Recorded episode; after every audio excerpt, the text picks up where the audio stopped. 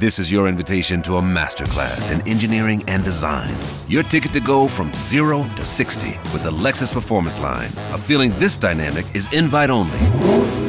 Fortunately, you're invited. Experience the exhilaration of the Lexus Performance line and some of the best offers of the year on select models at the Invitation to Lexus sales event, now through April 1st. Experience amazing at your Lexus dealer.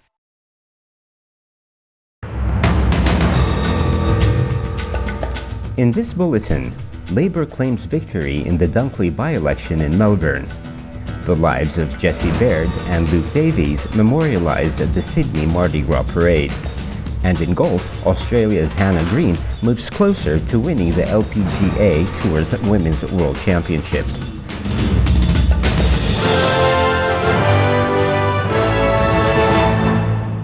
Good morning from the SBS Newsroom. I'm Essam Al Ghalib.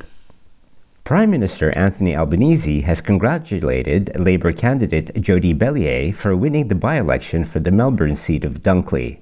With over 75% of the votes counted, Labor is ahead with 52.5% on the projected two candidate preferred count, but the party suffered a swing of 3.8% in favour of the Liberal Party. Mr. Conroy says he's proud of what he achieved with his campaign. Three good things that came from this campaign is I got to meet thousands of my community and listen and talk to as many people as possible to learn exactly what the challenges they're facing. The second is I lost 15 kilos. And the last one is the best news. Just before I came up on the stage, my wife whispered in my ear that we are having our second child. Ms. Belyea says she's humbled to be following in the footsteps of the former sitting MP, Peta Murphy, who died from breast cancer in December. Peter was a fierce advocate for our community, and we miss her every day.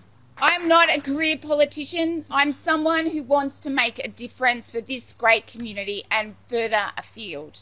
And I'm now going to be your strong local voice in Canberra.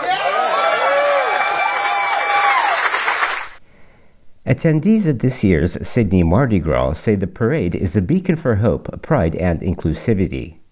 A moment of silence was held during the parade to honor Jesse Baird and Luke Davies, with a serving police officer facing charges over their deaths. Hundreds of thousands gathered in Sydney's Oxford Street for the parade, featuring more than 200 floats.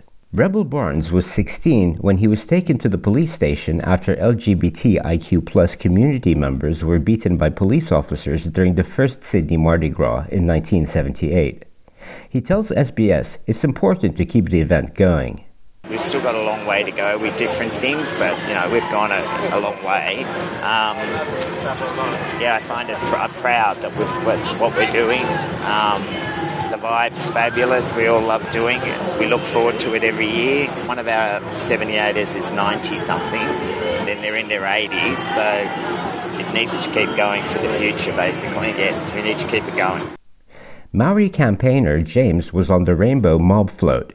He says it is the first time he's marched in the parade. As a proud Maori Aotearoa Takatapui, um, it means a lot. This is I've been in Australia now for 30 odd years, and um, this is the first time I've been invited to come and march with, with our brothers here. Um, so it means a lot. The future is everything. We need to do the right things in order for it to be something more sustainable than what the way things are going right now. Gaza ceasefire negotiations are due to resume in Cairo today, according to two Egyptian security sources cited by Reuters news agency. Earlier in the week, U.S. President Joe Biden indicated he hoped a ceasefire could be in place by the time of the Muslim fasting month of Ramadan, which starts on the 10th of March. There has been no immediate comment on the progress of a ceasefire from Israel or Hamas, which has been negotiating via mediators, including Egypt and Qatar. Britain has joined international calls for an investigation into a large number of Palestinians shot after Israeli troops opened fire near an aid convoy on Thursday. The health ministry in Gaza says 115 Palestinians were killed by Israeli soldiers while lining up for food rations. An Israeli source says Israeli troops fired on the crowd because they believed the crowd posed a threat.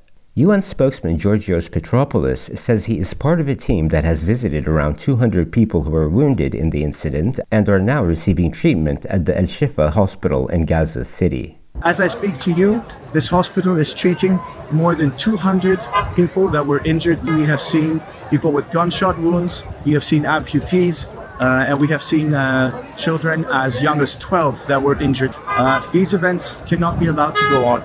Uh, we need to have safe, secure passage throughout Gaza to reach the people that need humanitarian aid.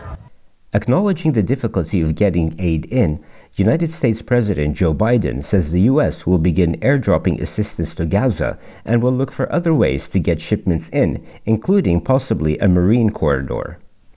In golf, Australia's Hannah Green is in contention to win a fourth LPGA Tour event after advancing to second place during the third round of the Women's World Championship in Singapore.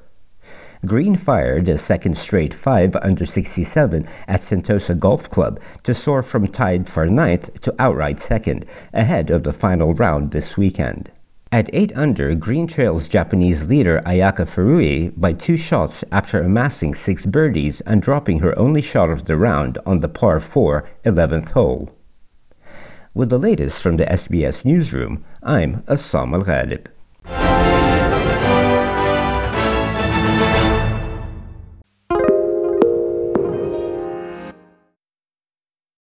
Why do people want to be at work? To feel heard appreciated, part of something, and to know there's a career path for everyone. Inclusive workplaces are linked to increased innovation, productivity, and employee satisfaction. Make your organisation a place where people want to be. For inclusion and diversity training, visit inclusion program.com.au.